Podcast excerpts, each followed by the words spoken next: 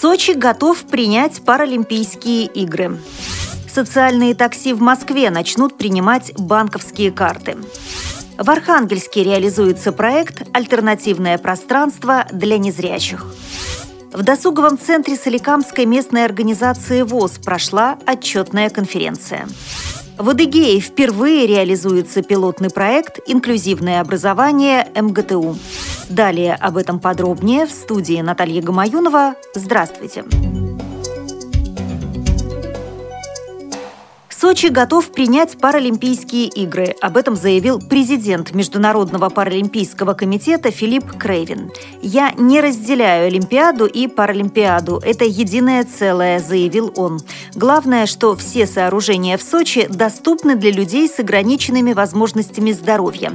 Нам останется только заменить олимпийские баннеры и плакаты на продукцию с фирменным стилем Паралимпиады. Все остальное в Сочи уже сделано». Крейвен считает наших спортсменов одними из фаворитов на предстоящей Паралимпиаде. Цитирую. «Сборная России очень сильна в лыжах и биатлоне. Буквально за несколько лет вы добились успехов в керлинге и слэдж-хоккее. В октябре прошлого года я встречался с министром спорта Виталием Мутко и поблагодарил его за большую работу по развитию паралимпийского спорта, которая ведется в России при поддержке государства», – резюмировал Крейвен. Социальные такси в Москве начнут принимать банковские карты. Мосгортранс закупит 115 устройств, благодаря которым инвалидам будет удобнее оплачивать поездки. Терминалы будут установлены в машинах так, чтобы пассажир мог воспользоваться ими с заднего сидения.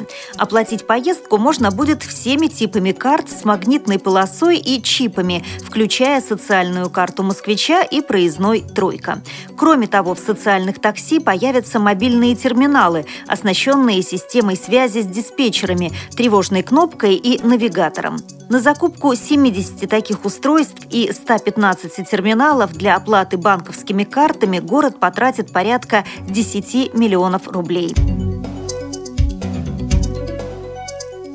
В Архангельске реализуется проект «Альтернативное пространство для незрячих», который поддержан региональным министерством по развитию местного самоуправления, сообщают в пресс-службе Союза общественных объединений инвалидов Архангельской области.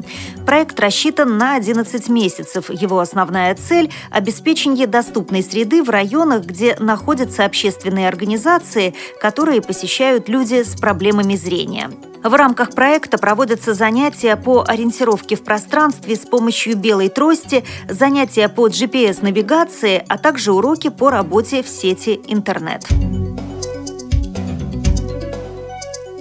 В досуговом центре Соликамской местной организации Всероссийского общества слепых прошла отчетная конференция.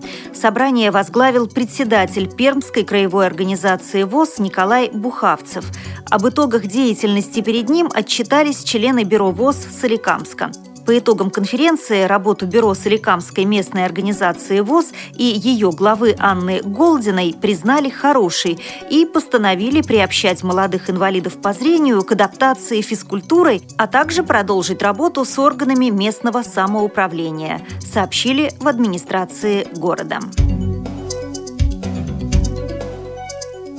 В Адыгее впервые реализуется пилотный проект «Инклюзивное образование МГТУ» и создается доступная среда для обучения лиц с ограниченными возможностями здоровья.